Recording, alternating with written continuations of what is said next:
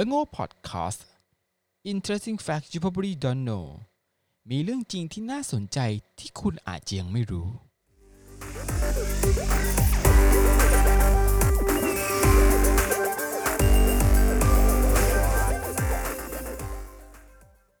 สวัสดีครับ พบกับเรื่องโง่พอดแคสต์นะครับ EP นี้เป็น EP ที่ 17 นะครับอ่าผมดอยนะครับ แล้วก็น้องกรีนครับ สวัสดีครับ สวัสดีครับนะครับนะครับ วันนี้นะครับเราก็จะมาพูดถึงเรื่องหนึ่งพอดีว่าระหว่างที่เราอัดบันทึกรายการกันเนี่ยก็คุยกันเรื่องเกี่ยวกับใบขับขี่กันนะครับพอดีเพื่อนน้องกรีนเนี่ยก็ไปทำใบขับขี่มาก็คุยไปเรื่อยนะครับพอดีก็มีแฟกต์อันหนึ่งที่น่าสนใจก็คือ แต่ละประเทศเนี่ยมีวิธีการสมัครหรือวิธีการทำใบขับขี่ยังไงกันบ้างนะครับเดี๋ยววันนี้เนี่ยให้น้องกรีนเป็นคนต้นเรื่องนะครับก็คือจะเป็นคนที่หาข้อมูลมา ผมก็จะเป็นคนเสริมให้นะครับ อะนึกถามก่อน น้องกรีนแบบขี่หรือยังครับ มีแล้วครับทำมาหลายปีแล้วเหมือนกันอ่าก็เกือบห้าจะห้าปีแล้วห้าปีนี้ต่อต่อยังไงนะต่อต่อไปต่อชั่วคราวเป็นใช่ต่อจากชั่วคราวเป็นห้าปีเรียบร้อยห้าแล้วปีแล้วก็ต้องต้องเตรียมจะสอบอีกครั้งหนึ่งใช่ก็จะเป็นสอบแค่ฟังทฤษฎีแล้วก็ข้อเขียนกันนั่นแหละแค่ต่ออายุอ่าของพี่ต่อมาห้าต่อห้าห้าห้าไปห้าแล้ว ตอนสอบก็มีฟัง ไปอบรมชั่วโมงหนึ่ง แล้วก็สอบเรื่องสมรรถภาพสายตาอะไรเงี้ยนะครับ ก็เดี๋ยวเล่าให้ฟังแล้วกันอีกทีหนึ่งนะครับ เดี๋ยววันนี้เราก็ได้ฟังทั้งในประเทศแล้วก็ต่างประเทศก่อนนะซึ่งในประเทศผมคิดว่าทุกคนก็น่าจะพอรู้แหละแต่วันนี้ก็เลยจะเอาของต่างประเทศมานำเสนอนะครับอะประเทศแรกเลยครับน้องกรีนประเทศอะไรตอนแรกขอเกริ่นก่อนนะครับว่าจากอุบัติเหตุบนท้องถนนนะที่จะอันดับโดย World Atlas นะในปี 2017อะประเทศไทยอะติดอันดับหนึ่งของโลกที่มีอุบัติเหตุบนท้องถนนมากที่สุด ก็เลยอยากมาแบบมีประเด็นว่า เออใบขับขี่ของแต่ละประเทศเนี่ยมันมันทำแตกต่างหรือยากง่ายต่างกันยังไงอ่าฮะเดี๋ยวมาเริ่มที่ประเทศแรกเลยละกันเป็นอังกฤษนะครับอ่าฮะใช่อะเดี๋ยวผมขอถามพี่ดอยหน่อยพี่ดอยคิดว่าประเทศอังกฤษเนี่ยเขามีเกณฑ์ในการที่จะให้ ทำใบขับขี่เนี่ยเริ่มตั้งแต่อายุที่เท่าไหร่ น่าจะยี่สิบมะของอังกฤษที่ผมไปศึกษามาเนี่ย มันจะเริ่มได้ตั้งแต่อายุ 15 ปี 9 เดือนขึ้นไปอ่าฮะมีจำกัดต้อง 9 เดือนขึ้นไปด้วย เพราะว่าเขาจะให้แบบทุกอย่างอะเสร็จสับภายในอายุ 16 ปีอืมคือ 16 ปีเนี่ยจะสามารถขับขี่จักรยานยนต์ได้เท่านั้นก่อนนะ แล้วพออ่าฮะ17อะถึงจะเริ่มทำใบขับขี่รถยนต์ได้อืมใช่ มันก็เลยแบบต้อง เหมือนใครเขาเป๊ะมากเลยว่าต้อง 15 ปี 9 เดือนแล้วทุกอย่างมันจะเสร็จภายใน 16 ปี แล้วพอ 16 ปีเนี่ยจะขับได้แค่จักรยานยนต์ แล้วพอถึงเป็น 17 ปีเนี่ยถึงจะเริ่มขับรถของรถยนต์ได้แล้วอ่าฮะส่วนอะแปลว่าเดี๋ยวถ้าเกิดเอ๊ะถ้าเกิดว่าที่บ้านไม่มีจักรยานยนต์อะจะขอไปสิบเจ็ดปีเลยก็ได้ใช่ไหมใช่แต่ก็ต้องรออายุให้เราครอาบยุสิบเจ็ด17ปีปีก่อนอ่ามันจำเป็นไม่ได้หมายถึงว่าเดี๋ยวคนจะงงว่าอ๋อฉันจะต้องไป สอบไปขับขี่จักรยานยนต์ก่อนนะแล้วค่อยมาขับขี่ไม่จำเป็นนะครับแยกกันได้นะครับใช่เพราะส่วนมากทุกประเทศอะไปขับขี่จักรยานยนต์รวมถึงไทยนี่แหละอ่าฮะกับรถยนต์อะมันก็ทำแยกกันอยู่แล้ว บางคนอาจจะทำแค่อันใดอันหนึ่งก็ได้อืมทีนี้แล้วความยากง่ายของประเทศอังกฤษอะมันเป็นยังไง ตอนแรกอะตอนแรกจะสอบทฤษฎีก่อนแล้วค่อยสอบปฏิบัติ ซึ่งทุกประเทศอะที่ศึกษามาคือ มันก็จะเหมือนกันหมดแหละคือ อย่างแรกต้องผ่านทฤษฎีก่อนพอผ่านทฤษฎีแล้วถึงจะไปทำข้อปฏิบัติได้อ่าฮะอ่าแต่ความยากง่ายของแต่ละประเทศจะอยู่ที่ไม่ทฤษฎีก็ปฏิบัติ หรืออาจจะยากทั้งคู่เลยก็ได้ ทีนี้มาดูของประเทศอังกฤษ ภาคทฤษฎีอะมันจะแบ่งเป็นสองส่วน ส่วนแรกคือเป็นข้อสอบปรนัยก็เหมือนคล้ายๆประเทศไทยอะคือเป็นให้ตอบแบบตัวเลือก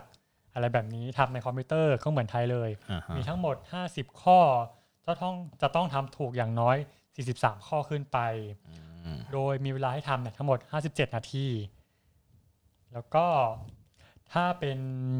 ข้อสอบในส่วนที่2อะจะเป็นข้อสอบที่ให้ดูวิดีโอ เป็นความยาวประมาณ 1 นาที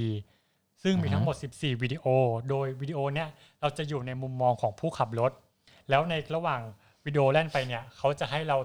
จับหรือว่าจับจุด จับผิดสังเกตว่ามีอะไรผ่านเข้ามาในมุมมองหรือเปล่า แล้วให้เราแบบเหมือนนะครับไปคลิกว่าเอออันเนี้ยมันผิดนะมันไม่ถูก หมายถึงว่าไปดูขับรถเหมือนกับนั่งขับรถแล้วไปดูว่าเหมือนกับเป็นจะเห็นสถานการณ์นั้นใช่ๆว่าอ๋อคนเนี้ยบอกว่าคนเนี้ยผิดนะใช่อ๋อเอออันนี้ดีฮะ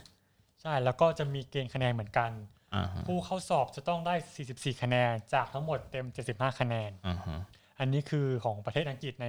ส่วนของภาคสอบทฤษฎีอ่า ส่วนถ้าเป็นสอบปฏิบัติ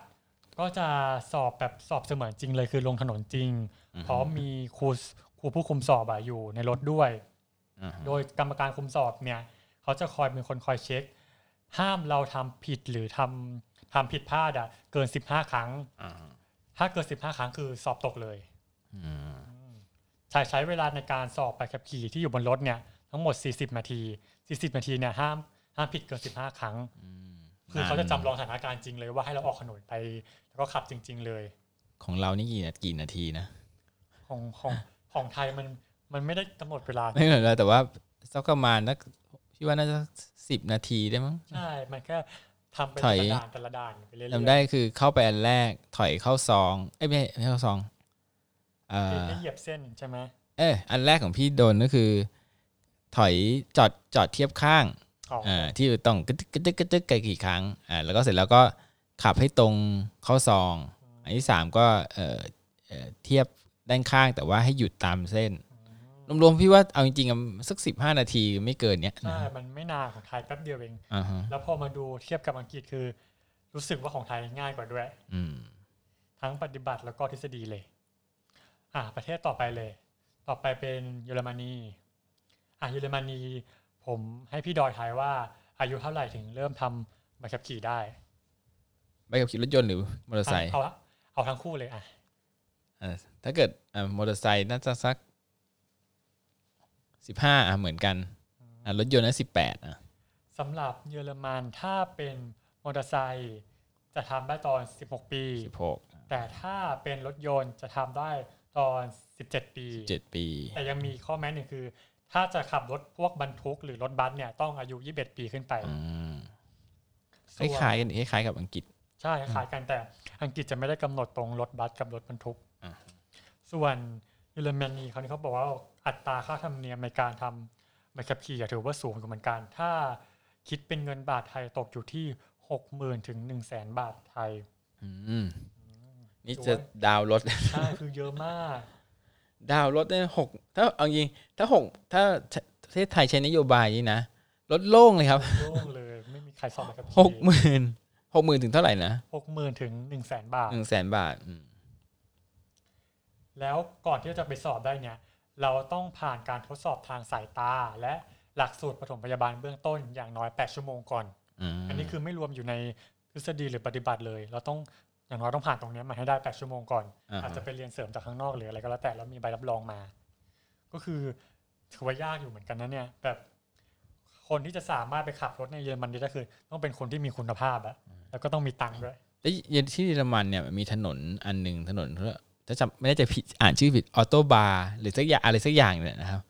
คือมันเหยียบได้ไม่จำกัดอะอ๋อคือแบบถ้ารถมี 300 กิโลเมตรชั่วโมงเหยียบไปเลย300กิโลเมตรชั่วโมงคือเลนเนี้ย นะฮะเลนเนี้ยเหยียบไม่จำกัดนะครับเพราะว่านี่เองคือใบขับขี่ก็แพงแล้วก็แบบว่าต้องมั่นใจจริงๆนะว่าคนเนี้ยขับได้อย่างมีสติใช่เขาถึงออกกฎมาเยอะมากอะการสอบอย่างแรกคือสอบทฤษฎี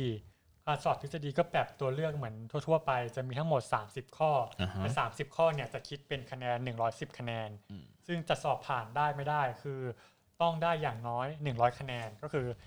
ห้ามติดห้ามติดคะแนนลบ 10 คะแนนนะอ่าฮะ ใช่ แล้วก็ข้อสอบไม่รู้ว่าจะเรียกว่าง่ายหรือยากนะสำหรับเยอรมนีข้อข้อสอบทฤษฎีเนี่ยเขาบอกว่าข้อสอบทฤษฎีอะของเขาว่ามันจะมีหนังสืออยู่แล้ว ซึ่งในหนังสือเนี่ยมันจะมีแค่พันข้อ ซึ่งข้อสอบทุกครั้งที่เขาเอามาออกสอบอะเขาจะสุ่มแค่หนึ่งพันข้อนี้เท่านั้นอะพัดหนึ่งว่ามีให้ดู1,000ข้อใช่เอาแล้วออกกี่ข้อออกสามสิบข้อเออไม่ต้องดูหนึ่งพัน เหมือนเหมือนกับไม่มีประโยชน์เลยอย่างที่เหมือนครูเหมือนครูบอกว่าอ่าเดี๋ยวเก่งข้อสอบให้นะครับอ่าไม่อ่าครูไปมีอยู่พันข้อเนี่ยในนี้มีแน่นอนไม่รู้สึกไม่มีประโยชน์กับชีวิตเลยเสียเวลาอ่านมากจะเวลาอ่านคือ เอายังเอาให้เก่งอะเรียนรู้ตัวเองครับเหมือนเหมือนให้ดูเหมือนก็ไม่มีประโยชน์อะไร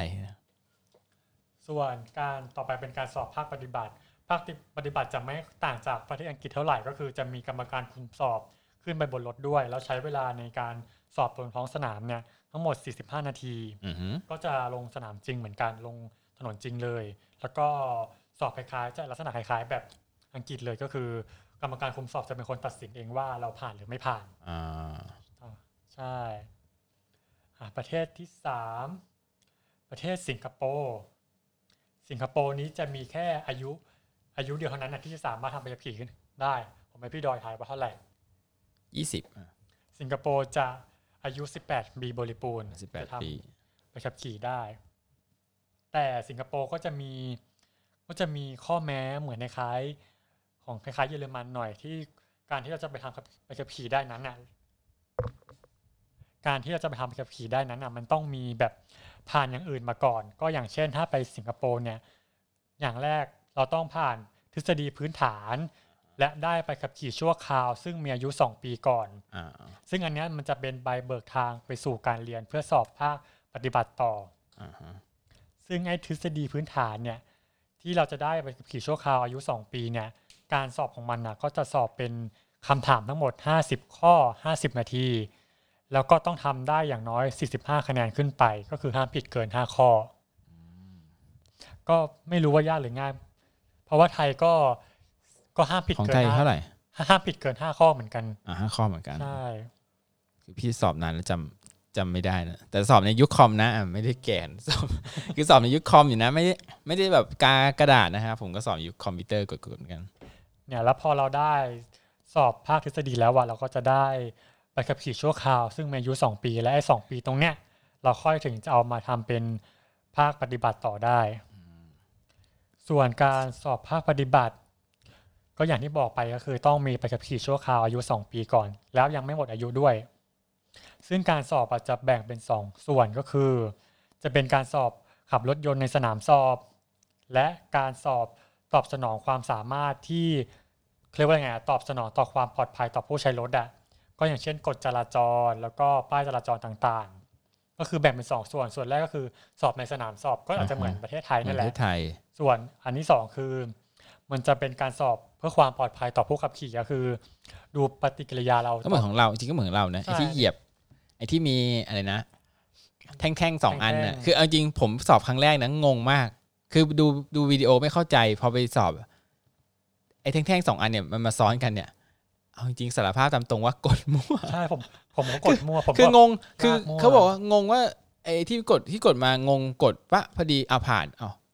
คือคืองงกันไงถามกรรมการว่าตรงเป็นยังไง แต่ไปสอบครั้งที่สองเข้าใจแล้วอ๋อมันมันท่าไปอย่างนี้ ใช่ แต่มันก็แต่พอดูจริง ๆ มันก็ดูไม่ค่อยออกนะว่ามันตรงหรือไม่ตรง มันมันยากเหมือนกันแต่อืมแต่พี่ว่ายากไอ้ที่ด่านที่ยากที่สุดคือไอ้ด่านตาซ้ายขวาเนี่ยอ๋อ ไอ้สำหรับคนที่ใส่แว่นตาเนี่ยจะมีปัญหามาก แต่นจะยาก คือแบบมันไม่รู้คือมันมันสีอะไรว่ามันเนี่ยคือมันรู้ว่ามันออกแต่ว่าเอ้ามันสีอะไร ตอนไปสอบผมก็ตอบผิดด้วย ตอนแรกก็อ่ากลัวอยู่เหมือนกันว่าจะไม่ผ่าน จริงเขาๆก็ให้ผ่านเทคนิคก็คือว่าเขาก็บอกว่าอะไรนะให้เอาคืออย่าเอาบางคนน่ะที่เยอะเก็ไปคือเอาขะเอาไปเกยหมดเลย แต่จริงๆเขามีระดับให้อยู่ระดับให้อยู่ถ้าไปเกยหมดเลยเนี่ยไม่มีทางเห็นเพราะไฟมันอยู่มันอยู่ที่หูเรา มันยังมันเยือนเออไปเยเนี่ยอะไปสอบครั้งหลังเนี่ยได้แล้วไม่กลัวละรู้ทริคนิดหน่อย อะประเทศต่อไปเลย ต่อไปเป็นประเทศฟินแลนด์อ่าฮะฟินแลนด์ผู้ที่สามารถสอบใบอนุญาตขับขี่ได้ จะต้องมีอายุ 18บริ18 ปีเหมือนประเทศสิงคโปร์เลยอ่า ส่วนถ้าอายุต่ำกว่า 18 ปีล่ะ สามารถมีใบขับขี่ได้ แต่จะเป็นรถมอเตอร์ไซค์หรือรถแทรกเตอร์เท่านั้นอืมส่วนการสอบการสอบของฟินแลนด์เนี่ยมันจะมี 2 วิธีที่เราสามารถสอบได้ ถ้าอย่างอย่างเช่นประเทศไทยเนี่ยก็จะมีไปสอบที่ขนส่ง หรือไม่ก็ไปสอบตามโรงเรียนสอบของฟินแลนด์ก็จะคล้ายๆกันคือ สามารถไปสอบได้ในโรงเรียนสอนขับรถอืมหรือ สามารถไปสอบได้จากญาติ ซึ่งมีใบอนุญาตขับขี่ และมีใบอนุญาตของผู้เชี่ยวชาญพิเศษอืมอันนี้คือจะต่างจากที่อื่น ก็คือเราสามารถไปสอบกับญาติพี่น้องเราได้ แต่เขาต้องมีใบอนุญาตของผู้เชี่ยวชาญเท่านั้น ที่จะสอบได้เอ้ยเดี๋ยวเดี๋ยวนะมันมันและและหรือหรือหรือหรือหรือมันได้อ๋อสองวิธีอ๋อได้สองวิธีที่ไหนก็ได้แปลว่าวิธีแรกก็คือว่า ถ้าคุณมีญาติและคุณญาติใบขับขี่ อันนี้ได้ใช่แต่ต้องไปขับขี่ชนิดที่แบบผู้เชี่ยวชาญพิเศษอะ อ๋อต้องผู้เชี่ยวชาญพิเศษด้วยใช่อ๋อแล้วก็อีกวิธีหนึ่งก็คือสอบทั่วไปเหมือนโรงเรียนสอนขับรถ อืมก็คืออะถ้าไปสอบไม่ใช่แล้วไม่ใช่ญาติไม่ได้เหรอไม่ได้เขาเหมือนในใครเขาต้องการให้แบบหรือว่าให้ให้ตายให้ตายมันให้ตายก็ให้ตายเฉพาะตระกูลมึงนะอย่าไปเกี่ยวตระกูลใช่อื่มันนเหมืไงอนแบบเป็นความรับผิดชอบของเราอะอ๋อเราต้องรับผิดชอบในตัวเราเองครับเออดีนะญาติของเรา ญาติก็ตุ้มๆต่อมนะมานั่ง เขาอาจจะกลัวว่าเราจะไปจ้างคนอื่นด้วยอย่างเงี้ยถ้าไม่ใช่ญาติ หรือว่ากลัวว่าเอ้ยเดี๋ยว ถ้าจะตายก็ก็ตายกันใช่ตายกันเพราะในวงญาติแล้วกัน อย่าไปลำบากคนอื่น ส่วนการสอบก็จะเหมือนประเทศอื่นแล้ว คือแบ่งเป็นภาคทฤษฎีกับปฏิบัติอ่าฮะอะเรามาดูที่ภาคทฤษฎีก่อน ของประเทศฟินแลนด์น่ะจะทำข้อสอบก็เหมือนระบบคอมพิวเตอร์ทั่วๆไป แต่จะประกอบไปด้วย2ส่วนก็คือ ส่วนแรกจะเกี่ยวกับสถานการณ์การขับขี่ ส่วนส่วนที่2อะจะเกี่ยวกับทฤษฎีพื้นฐานการขับขี่รถยนต์ ซึ่งจะใช้เวลาทั้งหมดอะ30นาทีในการทำซึ่งไอ้ตรงทฤษฎีเนี่ยก็ก็คงไม่ต่างจากประเทศอื่นๆนะก็คือทำหาข้อผิดข้อถูกทั่วๆไปอือฮึส่วนข้อสอบปฏิบัติ จะใช้เวลาในการสอบประมาณ 45 นาทีถึงชั่วโมงหนึ่งซึ่งจะสอบในสนามจริงก็คือบนถนนจริงเลย เขาจะให้อยู่บนถนนนะเพื่อให้เกิดจิตสำนึกด้านความปลอดภัยและความรับผิดชอบต่อสังคม แล้วก็เออสิ่งที่แตกต่างออกไปจากประเทศอื่นนะก็คือ คนที่จะมาสอบใบขับขี่ที่ประเทศฟินแลนด์เนี่ยเขาต้องใช้รถของตัวเองเท่านั้นอืมเพราะต้องซื้อรถก่อน ใช่ เช่าไม่เช่าไม่ได้ หรือยืมใครก็ไม่ได้ก็คือต้องเป็นของตัวเองเท่านั้นถ้าเกิดนะ สมมติซื้อรถมาเสร็จแล้วว่าสอบไม่ผ่านเนี่ยเออก็ก็ขับไม่ได้อยู่ดีอะซื้อเออมาคือเหมือนว่าคือสอบไม่ผ่านเอาแล้วรถไปรถให้ใครขับอะมเออเนอะมันมันก็ถ้ามาถ้ามาเมืองไทยมีกฎนี้รับรองว่ามันต้องมีอะไรทริคต้องมีต้องมีอะไรแน่นอนต้องมีแน่นอนต้องมีวิธีการหลบเลี่ยงแน่นอน ใช่ ต่อไปประเทศอินเดียอ่าประเทศอินเดียจะสามารถสอบใบขับขี่ได้ตั้งแต่อายุ 16 ปีขึ้นไป แต่จะได้เฉพาะรถมอเตอร์ไซค์แต่ถ้าเป็นรถยนต์ก็ต้อง 18 ปีขึ้แปนดไปปีเหมือนกันส่วนใหญ่ก็รถยนต์จะต้องสิบแปดนะใช่ก็ส่วนมากก็จะเป็น 16 กับ 18 16 คือ18มอเตอร์ไซค์18 คือรถยนต์อ่าฮะส่วนประเทศอินเดียเนี่ยการสอบที่ไปศึกษาและดูมาคือจะไม่ค่อยยากอืมสอบภาคทฤษฎีอะก็จะแบ่งเป็น 2 ส่วน ซึ่งมีแค่ 15 ข้อเอง แต่ต้องทำอย่างน้อยถูก9ข้อนี่เขาบอกว่าเป็นอัตนัยหรือเปล่าไหนเป็นปรนัยปรนัยเขียนก็คือแบบไอ้เนี่ยเขาเรียกว่าผไงลนะเออติ๊กเลือกผลเลือกตอบติ๊กตอบ แต่มันจะมีส่วนที่2ภาคทฤษฎีอันเนี้ยไม่รู้ว่ายากไม่รู้จะเป็นข้อยากหรือง่ายคือ จะเป็นการสอบแบบปากเปล่า หรือเขียน ซึ่งจะขึ้นอยู่แต่กับรัฐว่าแต่ละรัฐอาจจะมีเกณฑ์ในการสอบตรงเนี้ยต่างกันออกไป ซึ่งจะสอบปฏิบัติได้ก็คือต้องสอบให้ผ่านสองส่วนนี้ก่อนก็คือ สอบปรนัยกับสอบปากเปล่าดูเป็นดูรู้สึกมีความเป็นอินเดียมากเลยใช่เพราะแบบอู้มีสอบปากเปล่าด้วยมีสอบเปล่าๆด้วย คือนึกไอไอนึกถึงคนที่เป็นกรรมการคุมสอบอะต้องมานั่งถามแบบเหมือนสัมภาษณ์อะซ้ำๆอยู่ทุกวี่ทุกวันน่ะมันคงโอ้โหกรรมการนี่ก็เบื่อตายพอดี แต่มันก็ถือว่าแปลกดีอะอันอืมไม่เคยเห็นเลยว่าสอบใบขับขี่มีสอบปากเปล่าด้วย ต่อไปเป็นสอบปฏิบัติ สอบปฏิบัติอันเนี้ยจะง่ายหน่อยก็คือจะคล้ายๆ ประเทศไทยเลยแต่ มันจะต่างแค่แบบทดสอบเดียวก็คือ เขาจะให้เราถอยหลังเป็นรูปตัว S อันนี้แหละ แปลมาจากไทยถอยหลังทุเลยมันใช้สกิลไหนเนี่ยเดี๋ยวนะนึกภาพถอยหลัง แล้วมีนึกภาพหนึ่งมีกลวยด้วยเหมือนเล่นเกมอะถอยหลัง แบบโอ้โหต้องเป็นต้องเป็นต้องเป็นต้องเป็นรูปตัว S ด้วย น่าจะเป็นนี้มั้งเหมือนถอยจอดอะมั้งถอยจอดในซองก็จะใช้อารมณ์ของเราก็จะใช้แบบจิกจิกจิกอันนี้แบบว่าคุณต้องแบบถอยให้ได้ทีเดียว ใช่แบบ คือแบบทดสอบอื่นคือง่าย แต่แต่ถ้าที่อ่านมาเนี่ยถ้าถามว่าที่ไหนแปลกนะคงเป็นอินเดียนี่แหละอืมเพราะมีทั้งปากเปล่าแล้วก็สอบเป็นรูปตัวเอสก็ก็จบไปแล้วนะครับ กับการสอบไปขับขี่ของแต่ละประเทศอะผมถามพี่ดอยพี่ดอยคิดว่าประเทศไหนยากสุด พี่ว่านะประเทศยากสุดคือเยอรมันเยอรมันยากตรงที่ว่าจะเอาเงินที่ไหนไปทำไมกับขี่ขับขี่หกหกหมื่นถึงแสนนึงเนี่ย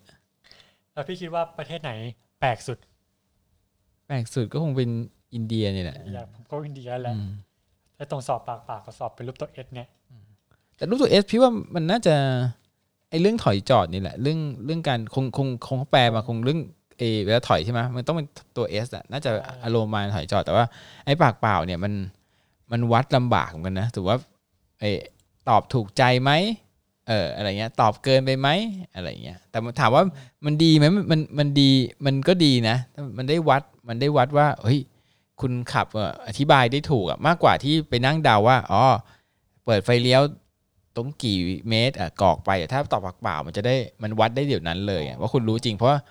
ถ้าสอบอ่าเป็นปรเป็นปรนัยเนี่ย มันระยะเวลามันคือมันมันวนกลับมาทำได้อะไรอย่างเงี้ยแต่ปากเปล่าคือ ถ้าถามปั๊บ เปิดไฟเลี้ยวก่อนกี่เมตรเออเออเอาจบกันอะไรอย่างเงี้ยใช่ไหมมันก็อาจจะวัด เพราะตอนขับรถเนี่ย เราไม่มีทางอ๋อเดี๋ยว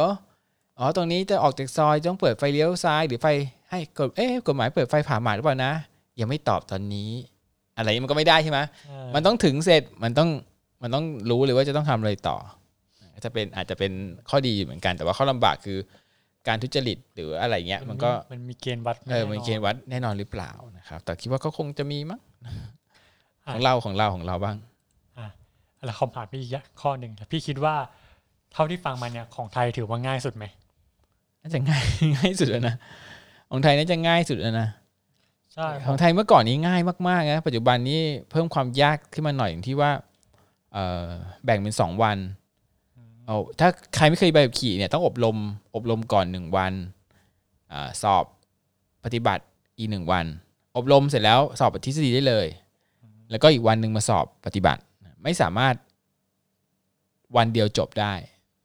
แต่ไม่รู้บางที่ทำได้ไหมนะแต่ว่าที่กรมขนส่งที่ตรงจุดจักรเนี่ยไม่ได้นะต้องต้องแยกวันกัน เพราะว่าตอนที่ผมสอบก็มาเรียกว่าไงอะมาแบบแบบทดสอบใหม่แล้วคือต้องคนละวันเท่านั้นอืมวันเดียวกันไม่ได้แล้วแล้วก็ปัจจุบันนี้จะใช้เหมือนใช้คอมพิวเตอร์ในการวัดระยะ ในการในการจอดอะไรเงี้ย เมื่อก่อนนี้ก็จะใช้เจ้าหน้าที่ดู แล้วก็ว่าเออผ่านไม่ผ่านเดี๋ยวนี้จะคือโกงไม่ได้ละคือ คุณจะใต้โต๊ะอะไรเนี่ยนะโดยวิธีปกวิไม่วิธีไม่ปกติเนี่ยลำบากแล้วเพราะว่าเขาใช้คอมพิวเตอร์ในการตรวจสอบนะว่าคุณจอดตรงไหมหรืออะไรไหมนะครับก็จะแม่นยำมากยิ่งขึ้นแต่ยังไงก็ตามเนี่ยมันก็มีปฏิบัติมีแค่ใบขี่ทั่วไปเนี่ยมีแค่สามด่านเท่านั้นของรถยนต์นะมอเตอร์ไซค์ผมไม่เคยสอบเหมือนกัน มีแค่สามด่านเท่านั้น ซึ่งมันก็ เอาจริงก็วัดอะไรไม่ค่อยจะได้อะถ้าถามว่า เอ๊ะ ถ้าเกิดว่าเราไปเปลี่ยนกฎแบบต่างประเทศ ให้มีคนขับไปนั่งด้วย หรืออต้องทำต้องทำต้องปฏิบัติหลาย ๆ ชั่วโมงอย่างเงี้ยคิดว่าจะเป็นยังไง คือว่ามีมาเสร็จปั๊บคุณก็ต้องไปให้คุณครูเนี่ยนั่งประกบด้วยจนกว่าจะขับเป็น แล้วคุณครูจะต้องเซ็นใบ เพื่อไปสอบอีกทีนึงอะไรอย่างเงี้ยถามว่ามันก็ดีไหมมันมันก็มันก็ดีนะเป็นการรัดกลุ่มเพราะตอนเนี้ยบางทีขับรถที่ออกมากันเนี่ยเออบางคนก็จริงๆนะบางคนถามตะโกนว่าแบบขี่หรือเปล่าบางคนก็ไม่มีนะใช่เพราะมันเอาจริงๆอะตั้งแต่ตั้งแต่ขับรถในกรุงเทพมาหลายๆปีเนี่ย มีไหมแบบ เออหรือตั้งด่านก็ตามเนี่ย ขอดูใบขับขี่ ถ้าเราไม่ทำผิดเลยนะ น้อยน้อยมาก ซึ่งคนเหล่านี้บางทีเขาอาจจะไม่โดนทำผิดกฎจราจรแดงสิ้นเลยก็ได้ แต่เขาขับฉวัดเฉวียง คือขับปาดหน้าอย่างเงี้ยจะไปฟ้องตำรวจหรอมันก็ไม่ทันใช่ไหมคือไอ้ไอ้เกณฑ์เนี้ยมันก็จะมีคนที่ไม่ใบขับขี่ด้วยเหมือนกัน แต่ต้องบอกเลยว่าประเทศไทยเป็นประเทศที่ได้ใบขับขี่มาง่ายมากแล้วแค่ก็แค่ไปเรียนมันก็ได้แล้วอืมบางทีบางที่อะ ไปต่างประเทศเนี่ยแต่ประเทศแต่ใบขับขี่ประเทศไทยเนี่ยใช้ได้ในหลายประเทศนะใช่เออเอาใบมีเพราะมีภาษาอังกฤษอยู่ ไม่ได้หมายถึงว่าเขายกย่องว่าของเราไม่ได้มาตรฐานนะ แต่เผอิญว่าใบขับขี่เรามีภาษาอังกฤษอยู่ แล้วเขาก็เชื่อว่าประเทศไทยมีมาตรฐานที่ดีในการสอบขับรถอืมแค่เขาเชื่อว่า ซึ่งผมไปขับที่ต่างประเทศเนี่ยตอนไปอยู่ที่นิวซีแลนด์เนี่ยก็เช่ารถขับใบขับขี่สากลไม่ต้องนะ ประเทศอื่นจะต้องใช้แต่ที่นิวซีแลนด์ไม่ต้อง ใบขับขี่ของเราเนี่ยสแกน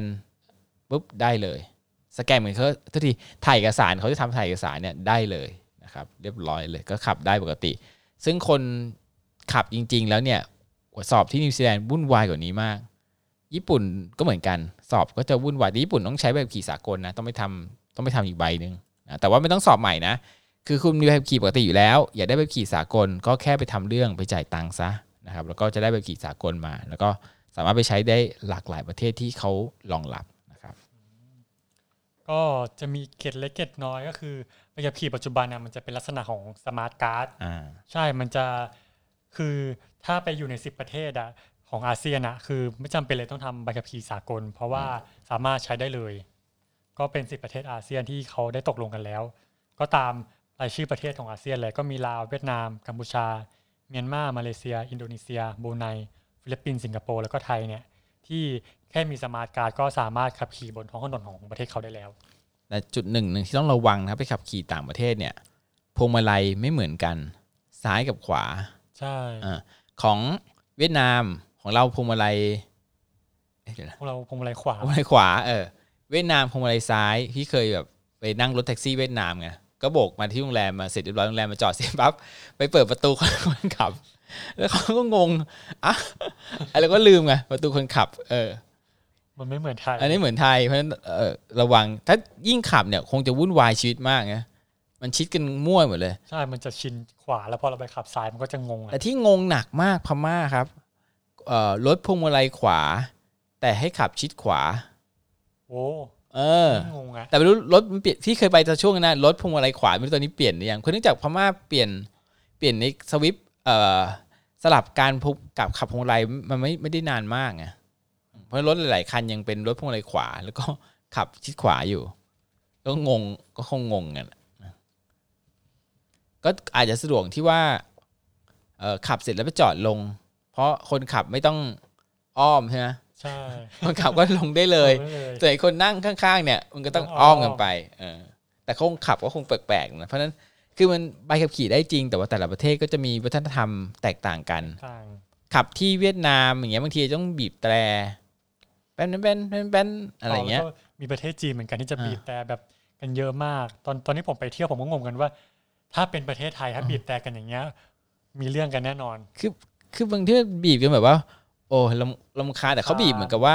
คือเออาร์ก็บีบอะบีบ ไม่ได้บีบด่ากันนะก็บีบไปเหมือนเป็นเรื่องธรรมเอดาอของเขาอะที่ต้องบีบกัน ถ้าเราบีบนี่โดนเขม่นแน่นอนถ้าถ้าบีบที่ไทยนี่คือแบบต้องมีเรื่องแล้วอันนี้ข้อดีของเรานะครับ ไม่เขาเรียกขับแบบเงียบๆได้ ไม่ไม่ต้องกระตกกระตากมาก แต่แต่คนไทยเองเนี่ย ถือว่าเป็นคนประเทศที่ขับรถค่อนข้างเร็วถึงต่างประเทศบอกว่า ไม่กลัวโควิด แต่กลัว แต่กลัวข้ามถนนประเทศไทยเพราะขับค่อนข้างเร็วมากนะเราก็จะถนนจริงกฎหมายบอกให้เหยียบให้แปดสิบเราก็จะเหยียบไปร้อยหนึ่งอะไรเงี้ยหรือกฎหมายที่บอกเหยียบไปห้าสิบ แล้วก็เหยียบไปแปดสิบเหมือนเดิมอันนี้เราจะมีการบวกนะอันนี้ก็เป็นถ้าไปอยู่ต่างประเทศเนี่ยประเทศที่เคร่งมากๆเนี่ยครับ เราไปขับแบบนี้ไม่ได้นะครับ คือของเราเนี่ยอาจจะแบบเอ้ยพี่ตำรวจไม่เห็นแต่ต่างประเทศเนี่ยกล้องเพียบเลยนะครับประเทศที่เจริญแล้วเนี่ยขับบอกให้ขับ 50 ไปขับ 60 หรือ 55เนี่ยโดนแน่นอนเลยครับโดนปรับแล้วก็ปรับทีหนึ่งเนี่ยไม่ใช่ปรับกันพันสองพันหรือว่าใช้วิธีการปรับณจุดเกิดเหตุนะครับ เอากระดาษเอาแบงค์แนบกระจกนี่ไม่ได้นะครับ มีใบบินกลับมามี คืออาจจะไม่มีเขาจะบอกว่าเขาอาจจะไม่ได้มีแบบส่งไปรษณีย์ไปหาเรารับนักท่องเที่ยว แต่เขาปรับมีตำรวจอยู่แยกหน้าเนี่ยอีกทั้งหลายเขาวอลแล้วเขาก็เอาหลักฐานให้ดูเลย ว่ามีการถ่ายแล้วก็ปรับตรงนั้น หรือถ้าเกิดเราเป็นนักท่องเที่ยวเราบอกเฮ้ยไม่สนใจหรอกเดี๋ยวใบขับใบขับขี่มันไม่ส่งมาหรอกมันไอใบใบสั่งอะ ไม่ส่งมาที่บ้านเราหรอก แต่ไปส่งที่ร้านเช่ารถ ร้านเช่ารถก็จะส่งข้อมูลไปที่ตอมอครับ บอกกันว่าคนคนนี้ได้ทำผิดกฎจราจร จ่ายค่าปรับก่อนถึงจะออกจากประเทศได้ อะไรอย่างเงี้ยก็จะมี เพราะฉะนั้นอย่าชะล่าใจนะครับ หรือแบบว่าไม่คิดว่าไม่มีปัญหาหรอกเพราะขับประเทศไทยขับได้ต่างประเทศไม่ได้นะครับ เรื่องความเร็วโอเคครับ แล้วก็จบไปแล้วนะครับกับใบขับขี่ความรู้ของใบขับขี่แต่ละประเทศ เอาจริงแล้วว่าใบขับขี่มันก็เป็นแค่เป็นแค่ตัวแสดงเฉยๆที่ให้รู้ว่าเออเราสอบมาเราสามารถขับขี่บนท้องถนนได้ แต่พอถึงเวลาจริง ๆ แล้วอะตัวเราเองเท่านั้นแหละที่เป็นตัวกำหนดเองว่า จะเกิดความปลอดภัยกับตัวเราไหมนะครับ ก็วันนี้ขอจบ EP สิบสิบเจ็ดสิบเจ็ดครับหลังจากเขียนบอร์ดไปแล้วเออเกี่ยวกับเรื่องการขับขี่ที่ ไปขับขี่แต่ละประเทศสมัครหรือว่าความยากง่ายต่างกันยังไง ผมกรีนกับพี่ดอยก็ขอลาไปก่อนนะครับ ครับสวัสดีผมสวัสดีคครัรับ